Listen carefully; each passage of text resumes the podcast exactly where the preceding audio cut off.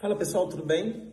É, tá escrito aqui na Lancet Child and Adolescent Health, que é uma das revistas do grupo Lancet, um sumário de características clínicas e fatores de risco de crianças hospitalizadas no Brasil por causa de Covid, tá? Um estudo muito interessante feito por um grupo de brasileiros, o qual eu cumprimento. Os brasileiros estão matando a pau, fazendo estudos muito interessantes.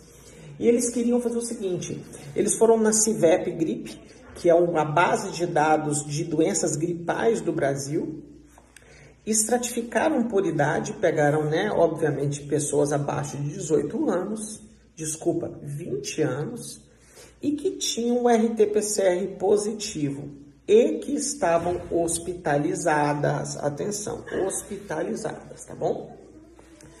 Então, o que, que eles fizeram? Eles pegaram 82 mil pessoas com menos de 20 anos que estavam lá e dessas, dessas 11 mil, 14% das pessoas tinham RT-PCR, tá?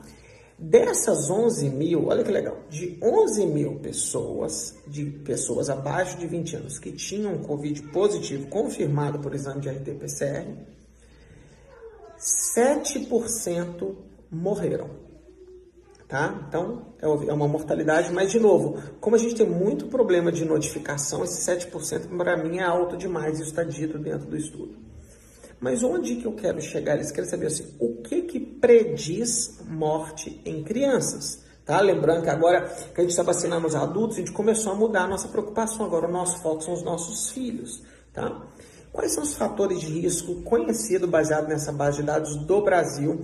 E eu vou botar um ponto foda aqui para vocês. Primeiro, crianças abaixo de 12 anos morrem mais do que crianças que estão no meio da faixa etária. E as crianças e os adolescentes de 12 a 19 também morrem mais. A idade que morre menos é um meio entre 2 e 11 anos, tá? Pode ser o acaso? Parece que sim, mais idade é considerado um fator de risco. Então, os bebês muito jovens ou os jovens que já estão se expondo muito mais morrem mais do que as crianças do meio, tá bom?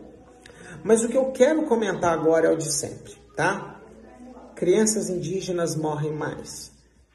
Crianças que, na, que moram no nordeste do Brasil e no norte morrem mais.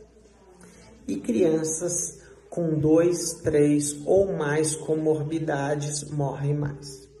A gente precisa discutir isso. Então, algumas coisas fazem muito sentido para mim. Comorbidade mata. Entendeu? Então, por exemplo, uma criança com síndrome de Down tem uma maior probabilidade de morrer do que uma criança que não tem síndrome de Down. E a gente precisa criar formas de proteger essas crianças.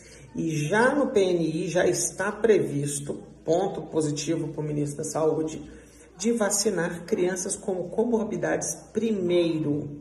Então, primeiro nós vamos nas crianças com comorbidades. Dois, que foi muito criticado no passado e que não é mais. Indígena morre mais. Então, eles são grupos prioritários que devem ser vacinados primeiro, tá? Os indígenas são os verdadeiros donos da nossa terra e eles merecem atenção especial. E mais uma vez, o hazard ratio é de 3,36, é altão. Então, talvez a gente tenha que se preocupar em vacinar os nossos curumins, os nossos índiozinhos, tá bom? E talvez priorizar vacina onde os serviços de saúde não são tão bons quanto nas áreas privilegiadas pela grana. Então, se a criança der a sorte de nascer no sul-sudeste, ela morre menos do que se ela nascer no norte e nordeste. Isso tem uma relação com nível de qualidade do sistema de saúde local e também com grana. Então, sim, pobreza mata e esses caras têm que ser priorizados. Eu venho falando isso com algum tempo é, e é um olhar social para a saúde. Então, se a gente for pensar no PNI, presta bastante atenção, acho que o PNI já acerta muito. Comorbidade indígena e áreas mais pobres devem ser privilegiadas, tá bom? Quando eu colocar esse vídeo no ar, que eu não sei que dia que eu vou pôr, ainda não sei que dia que vocês estão vendo esse vídeo, eu vou colocar o link lá para cima para vocês poderem ler. Está publicado na Lancet Child and Adolescent Health. O primeiro autor é Eduardo Oliveira e a última autora é a Maria Cristina L. Oliveira. Eu não conheço esses colegas. Ah, eles são da Universidade Federal de Minas Gerais, tá? E, eu, e a última autora é da Faculdade Estadual de Montes Claros, também Minas Gerais. Que legal, meus conterrâneos. Tem algumas pessoas aqui que são dos Estados Unidos, que são coautores, tá bom? Cuidado das nossas crianças aí. Um abraço.